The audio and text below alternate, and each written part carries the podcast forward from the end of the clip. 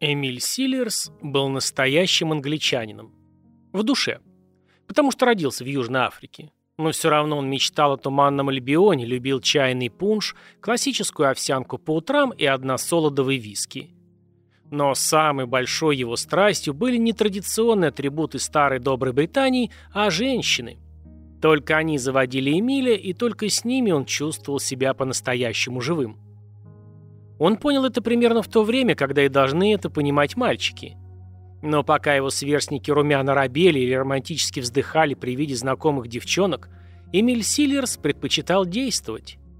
Уже в 16 лет у него был продолжительный роман с 13-летней Николен Шепард. Она была в полном восторге от внимания почти взрослого старшего мальчика, такого красивого, уверенного в себе и мужественного. Он бросил учебу и работал в строительной фирме своего отца – у него всегда были деньги, хорошая одежда и самые модные гаджеты. Он нравился многим девочкам, и Николен очень гордилась тем, что такой популярный парень выбрал ее. Каждый месяц они отмечали юбилей своих романтических отношений, и Эмиль дарил ей розу на длинном стебле. Как нетрудно догадаться, устоять против такого обаятельного парня было просто невозможно. Когда Николен исполнилось 16, она стала матерью чудесной девочки. Через год она родила от Эмиля сына, но до женитьбы дело так и не дошло. Проблема была в том, что Эмиль, как бы помягче сказать, погуливал, ходил налево, блудил, крутил любовь, греховодничал и кобелевал на прополую. Он окучил своим вниманием сначала всех близких подруг своей благоверной, потом дальних, потом подруг ее подруг, и так как этот процесс, судя по всем признакам, не мог иметь логического конца, Николен собрала свой нехитрый скарб и детей в охапку и просто ушла от своего гиперозабоченного сожителя. Ей чертовски надоело возвращать его после этих измен и терпеть вот это все. Однако сладкоречивый Эмиль уговорил девушку продолжить отношения – он нарисовал ей довольно красивую перспективу, в которой они счастливо заживут уже очень скоро. Источником предполагаемого счастья станет его стремительный трудовой экспресс-тур по Великобритании, откуда он, несомненно, вернется значительно разбогатевшим. Поцеловав Николен и детей на прощание, Эмиль подхватил чемодан и скрылся в закате. Он не обманул. Эмиль Силлерс действительно уехал в Англию по рабочей визе и первое время работал в барах и пабах. Иногда позванивал домой. Натален интересовалась успехами, передавала приветы от детей, периодически просила помощи. Что неудивительно, ей приходилось самой тащить на себе содержание двоих малышей. Эмиль традиционно отвечал отказом, ссылаясь на полное отсутствие денег – что, кстати, не очень сильно удивляло девушку. Она до сих пор вспоминает случай, когда просила у нее денег на подгузники для младшего ребенка. Парень ответил отказом и в тот же вечер пришел домой в новых дорогих кроссовках для гольфа. Постоянно баловать себя предметами роскоши было неизменной привычкой Силлерса. Ему эта самая привычка казалась обычной, а Натален – неуместной. Но ее мнение никто почему-то не спрашивал. Все эти отношения на расстоянии тянулись до тех пор, пока как-то случайно мать Эмиля в разговоре с матерью своих внуков сообщила, что ее сын, будучи в своей как бы командировке, недавно благополучно женился на коренной британке по имени Карли Тейлор. Живут они хорошо, душа в душу, родили одного ребенка и на сносях уже вторым. Изумлению Натален не было предела – но, будучи решительной девицей, долго, боже мой, она не стала и через некоторое время тоже перебралась в Великобританию. Обосновавшись там, Николен даже удалось организовать общую встречу. Ничего хорошего из нее не вышло. Эмиль начал говорить на африканс. Это один из официальных языков ЮАР. А сделал он это за тем, чтобы его пламенную речь не поняла жена Карли. Ей не нужно было знать, что ее муж с улыбкой поясняет своей бывшей спутнице жизни, как далеко ей нужно идти и что с собой захватить. На прощание с улыбкой он прошептал на ухо Николен – если ты причинишь мне боль, то я сделаю тебе больнее в 10 раз. Это была их последняя встреча, о чем девушка никогда не жалела. Скажу больше, через несколько лет она будет считать, что ей крупно повезло. Связи со своей первой парой детей Эмиль Силлерс не поддерживал. Второй брак Эмиля по внутреннему содержанию ничем особенно не отличался от первого – Двое детей, верящие ему жена и постоянные измены со всеми женщинами, до которых дотягивались его шаловливые руки. На ход основной линии нашего сегодняшнего сюжета эта супруга, Карли Тейлор, не окажет существенного влияния, поэтому эту семилетнюю часть разгульной жизни господина Силлерса пропустим. Единственное, о чем нужно упомянуть, почти сразу после этой женитьбы он отправился служить в вооруженные силы Великобритании. Возможно, вы уже немного узнали Эмили Силлерс и должны догадаться, что этот парень никакие окопы рыть точно не будет. И будьте правы, он служил в армейском корпусе физической подготовки вооруженных сил. Для полного понимания и немного упрощая, это фактически фитнес-тренер в погонах на хорошей зарплате. К следующему неожиданному крутому повороту в его жизни привел несчастный случай. Прямом смысле, Эмиль крайне неудачно прокатился на лыжах с горы и сломал лодыжку. Находясь на излечении в госпитале и начав потихоньку расхаживать травмированную ногу, статный 30-летний инструктор попал на сеанс физиотерапии к некой Виктории. Она была немного старше. За ее спиной была служба в армии и неудачный брак, недавно закончившийся разводом. Вики все еще испытывала муки разлуки с первым мужем и не будь Эмиль Эмилем, если бы не утешил ее как мог. Она упала в его горячие объятия и забыла все, а он, в свою очередь, через некоторое время легко развелся с надоевшей до оскомины Карли. Новые отношения – это всегда как новая вселенная, и Эмиль с удовольствием погружался в нее с головой. Они много времени проводили вместе и знакомили друг друга со своими спортивными увлечениями. Оказалось, что Виктория была заядлым парашютистом. Она была настолько больна небом, что это уже стало ее профессией. На ее счету было более двух с половиной тысяч прыжков. Она была настоящим профессионалом, инструктором по затяжному падению и тренером армейской парашютной ассоциации. Эмилю захотелось расширить свои спортивные горизонты, и он тоже занялся парашютным спортом, вскоре получив сертификат упаковщика основных, а немного позже и запасных парашютов, что давало ему возможность дополнительного заработка. Долго тянуть с новыми отношениями Эмиль в этот раз не стал, и в сентябре 2011 перевел их на новый уровень, поженившись с Викторией на своей родине в ЮАР. А уже в апреле следующего года у них родилась очаровательная дочь. Если вы вдруг сбились со счета, это уже его пятый ребенок. А еще через год, как подтверждение взаимной любви, у счастливой пары родился сын. Виктории ее брак казался воистину удачным. Двое детей, любящий муж, который недавно получил повышение по службе и стал сержантом. Новый домик в Эймсбери с милой полянкой на заднем дворе, где водятся дети, и иногда с ними играет их вечно занятой отец. Занят был он не только и не столько своей абсолютно ненапряжной работой. Эмиль не мог заставить себя покончить со своим сексоголическим хобби, а может быть и не хотел этого делать. Он активно использовал все возможные приложения для знакомств, какие только были доступны в то время – Кроме Тиндера, как раз набиравшего популярность, Эмиль был еще активным пользователем сайтов для тематических свиданий по-быстрому, типа FabSwingers и Adult Work. Скорее всего, он стал по-настоящему зависимым от необходимости постоянно вносить разнообразие в свою половую жизнь, но пусть лучше в этом разбираются специалисты соответствующего профиля. Помимо множества посторонних добровольных партнерш, он постоянно пользовался платными услугами профессиональных жриц любви – но это тоже не все. Он периодически навещал вторую жену, Карли, с этой же интимной целью, и, судя по всему, она была даже рада таким визитам. В какой-то момент увлекающееся сердце Эмили в очередной раз трепетно вздрогнуло. Это произошло как раз в тот момент, когда он увидел в Тиндере ее фото. «Это судьба», — в очередной раз подумал Эмиль и подмигнул ей в приложении. Стефани Голлер ответила. Вот так и зародились эти отношения. Тут необходимо заметить, что в это время Виктория еще не родила их сына, шестого ребенка Сильверса. Но, видимо, его уже было не остановить. Он всячески искал встреч с новой пассией. И в ноябре 2014 звезды сошлись, они встретились в Австрии на соревнованиях армейских команд по зимним видам спорта – Стефани не была легкомысленной в отношениях, ее никак не интересовал роман с женатым мужчиной, поэтому она четко поставила вопрос, на который нужно было ответить немедленно. И Эмиль ответил. Стефани получила слезный рассказ о том, как он расстался с женой, которая изменяла ему, и даже забеременела от другого. А развестись им пока мешают юридические формальности, которые должны быть решены в ближайшее время.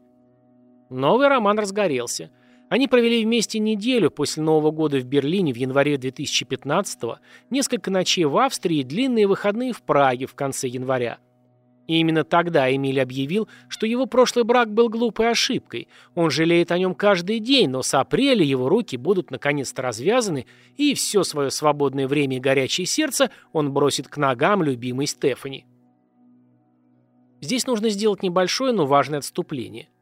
Может быть, Эмили считал свой брак глупой ошибкой, но это не мешало ему вольготно пользоваться личным банковским счетом Виктории.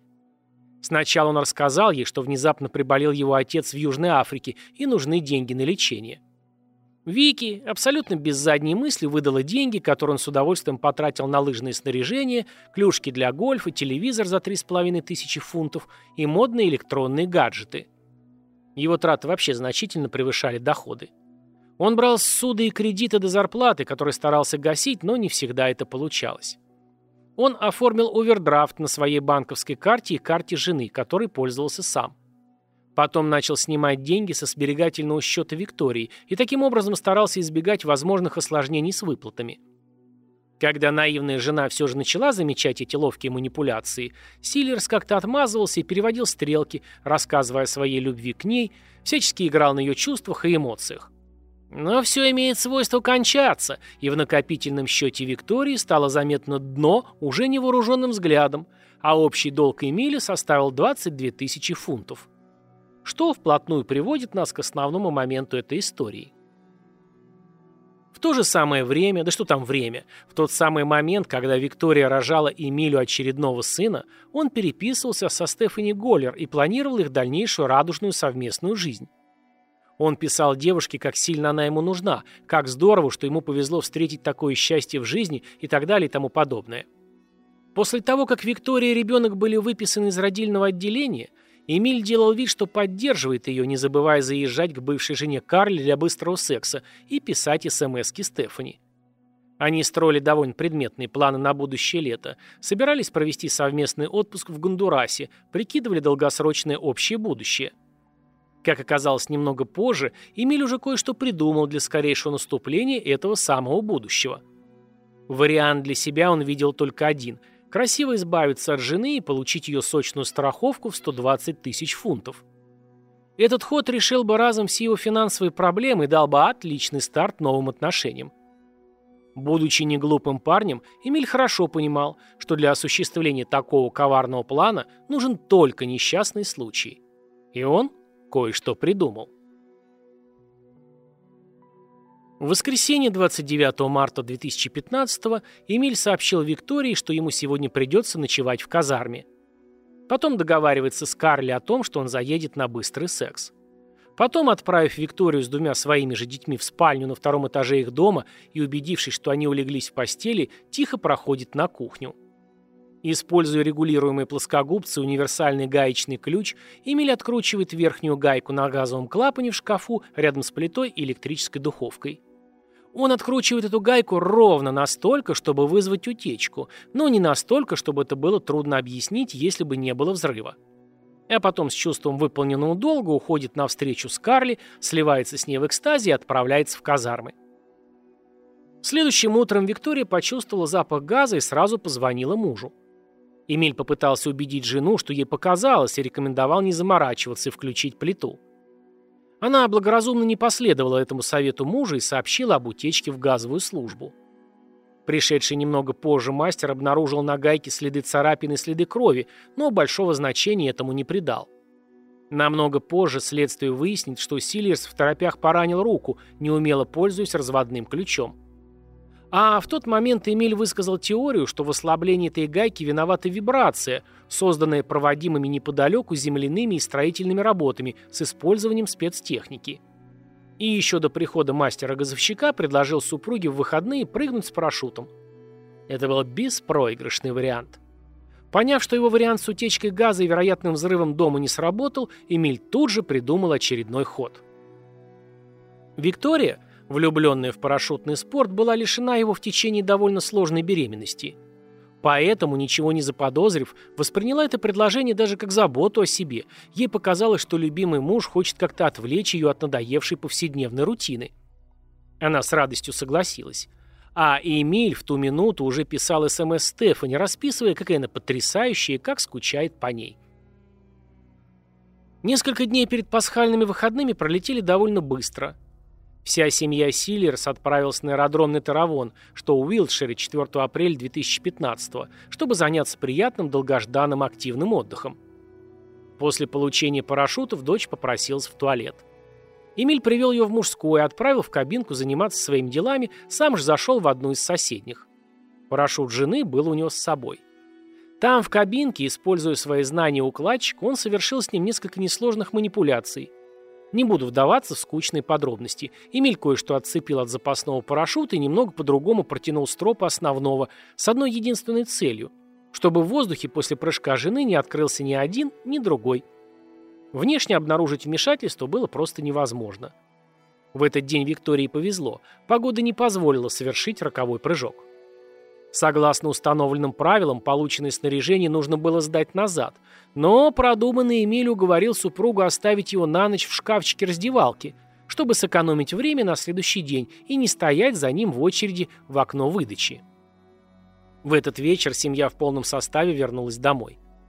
На следующий день, 5 апреля, Эмиль остался дома с детьми, отправив любимую жену отдохнуть и расслабиться в затяжном прыжке – Погода была хорошей. Виктория приехала на аэродром одна, забрала приготовленное снаряжение из шкафчика и отправилась на посадку.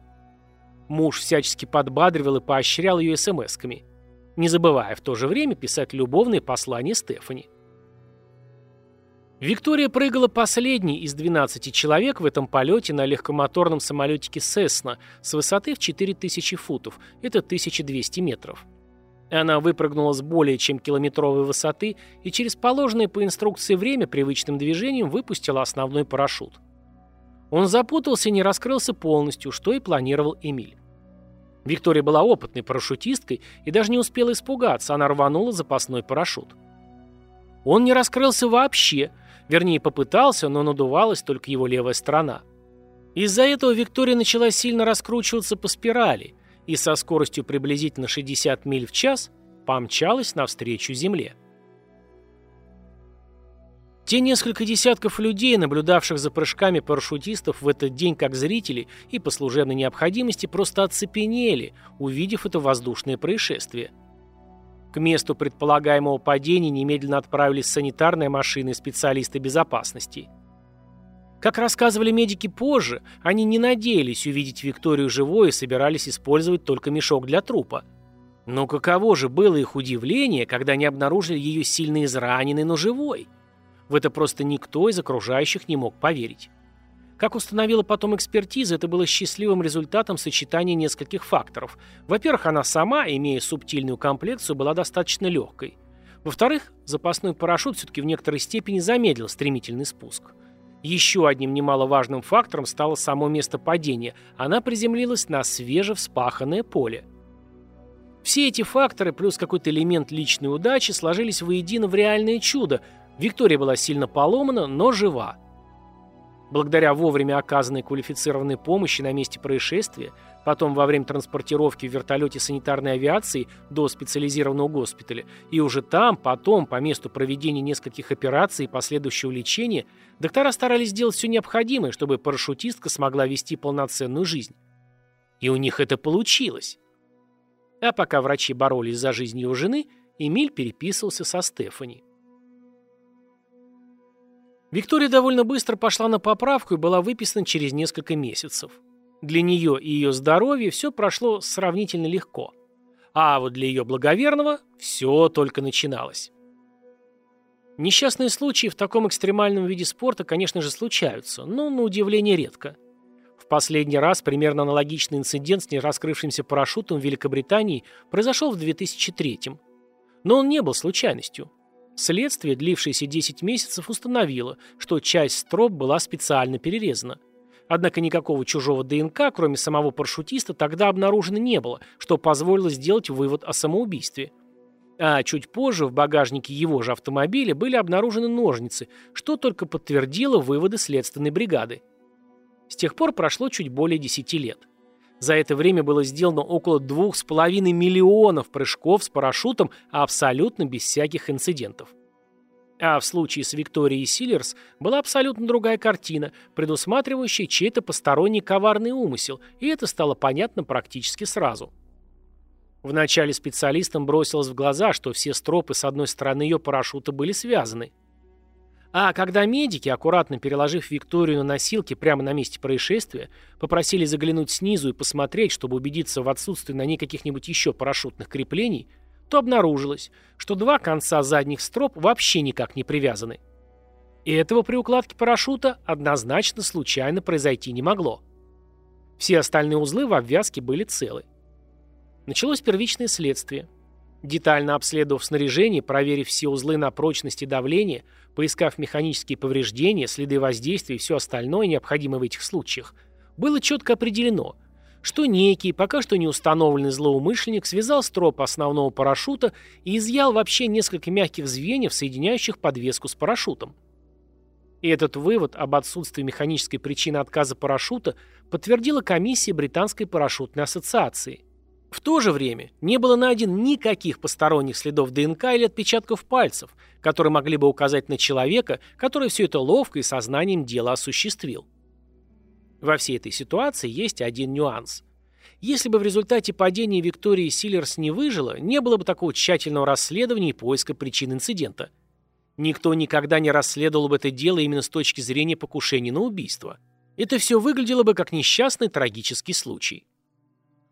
И теперь начался тот самый процесс, который принято называть старой доброй детективной работой. «Ищи, кому выгодно», гласит одно из первых правил этого дедуктивного метода. Это оказалось не так уж сложно. Мотив для убийства Виктории был только лишь у одного человека. Эмиль Силлерс был арестован 28 апреля 2015 у себя в стеклянном кабинете спортзала, где работал. Он не был удивлен или обеспокоен. Он не требовал присутствия адвоката и был очень самоуверен. Первый допрос его длился 6 часов. Эмиль отрицал свою причастность к покушению на жизнь своей жены.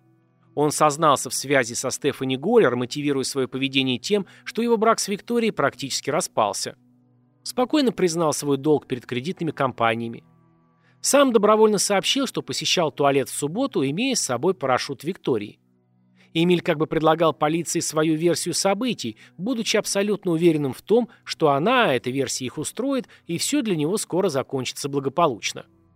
На вопрос, кто, по его мнению, мог испортить парашютное снаряжение жены, он ответил, что это вполне мог сделать какой-нибудь случайный убийца. На вопрос следователя, есть ли что добавить к своим словам сегодня, Эмиль ответил.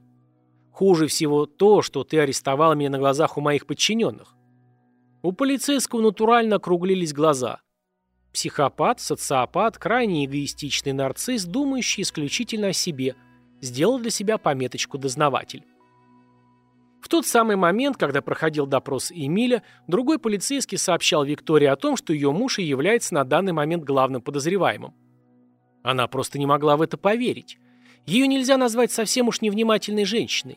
Она заметила, что во время ее беременности вторым ребенком что-то изменилось в их семейных отношениях. Супруг заметно охладел к ней. Виктория знала, что он переписывается с другими женщинами в чатах. Несколько раз она заставала случайно Эмили за этим занятием. Она собиралась серьезно побеседовать с ним на эту щекотливую тему, но все оттягивала этот момент из-за беременности. Она не хотела сильно расстраиваться сама, считая, что это отрицательно скажется на ребенке. Где-то в душе она понимала, что ее муж самый настоящий сексуальный наркоман, но не хотела себе в этом признаваться. Новость об аресте Эмиля просто опустошила Викторию. Она так сильно любила его, что хотела вернуть. Она искренне не могла понимать, почему условия освобождения под залог не позволяют ему вернуться в семейный дом. Фактически получается, что все дальнейшее расследование проходило не благодаря показаниям Виктории, а вопреки. Но истина, хоть и не сразу, все-таки была найдена. Неторопливое следствие шло своим чередом. Телефон Эмили оказался просто фонтаном невероятной информации, которая обрушилась на детективов. Например, одних только смс-очек Стефани Голлер копы насчитали 32 тысячи! И это за каких-то полгода знакомства. Из интереса я посчитал, сколько это будет в день. Ни много ни мало, в среднем 175 ежедневных посланий одной только Стефани. А ведь были еще и другие женщины, которым он уделял внимание. Не знаю, как вам, мне лично такая гиперобщительность кажется даже немного пугающей. Но для Эмили Силлерс это было обычным делом, судя по всему. В своих письмах он, как я уже говорил, рассказывал о том, что второй ребенок Виктории не от него, что это якобы подтвердил тест ДНК и другие выдуманные подробности своего рушащегося неудачного брака. Собственно, так и было. Брак он рушил сам, своими собственными руками. Чтобы быть с тобой, я сделаю все и откажусь от многого ради тебя.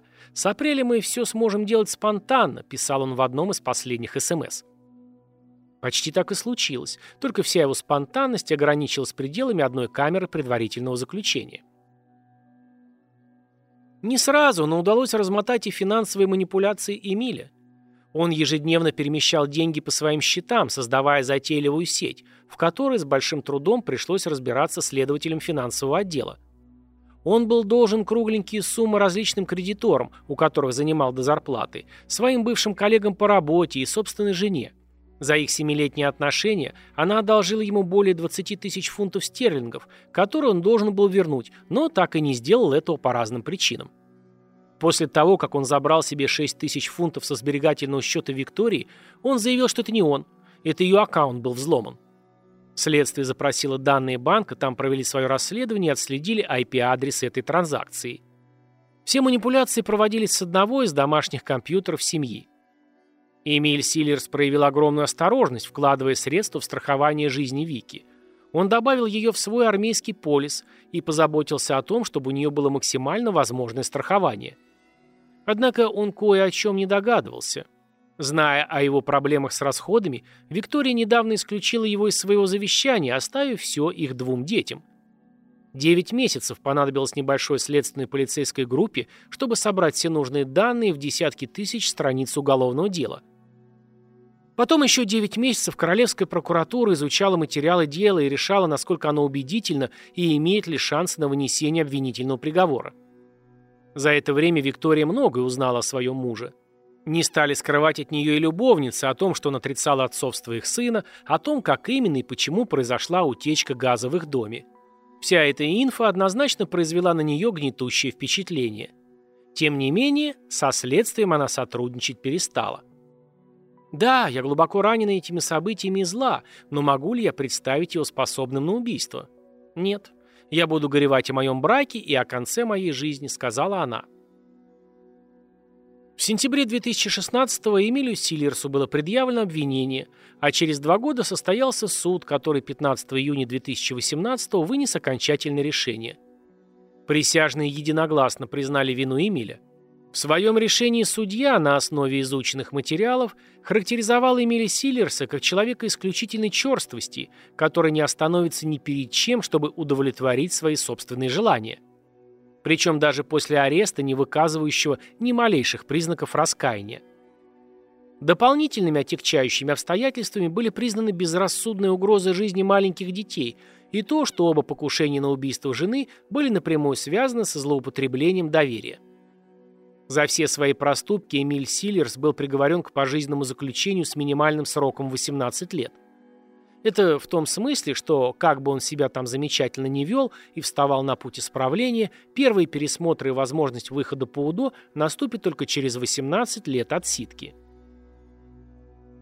В суде не было ни друзей, ни родственников Силлерса, которые могли бы как-то поддержать его во время заседания. Армейские коллеги вообще не комментируют это событие, только сообщают, что он уволен из армии по обычной процедуре, когда солдат приговаривают к тюремному заключению. Его жена Виктория Силлерс присутствовала на заседании, когда ее муж был приговорен к пожизненному заключению, но просила, чтобы некоторые материалы не оглашались на открытом заседании. Такие заявления жертв преступления используются, чтобы помочь судье решить, как приговорить преступника, и хотя содержание заявлений Вики не было обнародовано, считается, что она пыталась добиться более мягкого приговора для своего мужа. Видимо, в связи с этим, во время вынесения приговора, судья отметил, что Виктория, похоже, оправилась от физического, но не от психологического вреда, который она получила в ходе изучения материалов дела. Сразу после того, как закончилось это довольно громкое в Англии дело, Виктория Силлер сдала пару платных интервью желтым газетам и появилась разок на шоу «Доброе утро, Британия». Если обобщить все эти выступления в двух словах, она не согласна с приговором. «Я любила его, я думала, что проведу с ним остаток своей жизни. Я всегда буду заботиться об отце своих детей. Наверное, я должна согласиться с приговором, но я не могу. Трудно представить, что тот, на ком ты женишься и с кем заводишь детей, способен на что-то подобное. Одна из самых сложных вещей, с которой мне пришлось столкнуться, это вопросы нашей дочери и ее боль. Где папа? Почему он не приходит? Почему я не могу позвонить ему по видеосвязи? Я пока не готов рассказать ей, что ее отец совершил плохой поступок и проведет полжизни в тюрьме. Я просто не хочу мириться с этой ситуацией. Я люблю своего бывшего мужа, а не того человека, которым он стал. Он изменял, у него были проблемы с деньгами, но я не верю в покушение на убийство. Я обижена и зла, но могу ли я считать его способным на убийство? Точно нет. Все эти слова делают раскрытие этого дела для полиции победой с довольно горьким вкусом. Они вроде бы добились справедливости для жертвы, но она этого совсем не хочет. Вот такая история.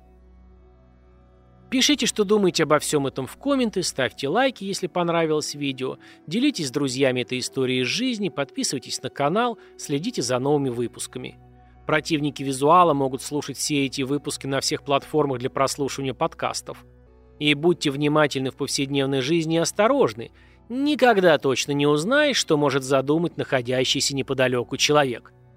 Всем пока, до наших новых волнующих встреч.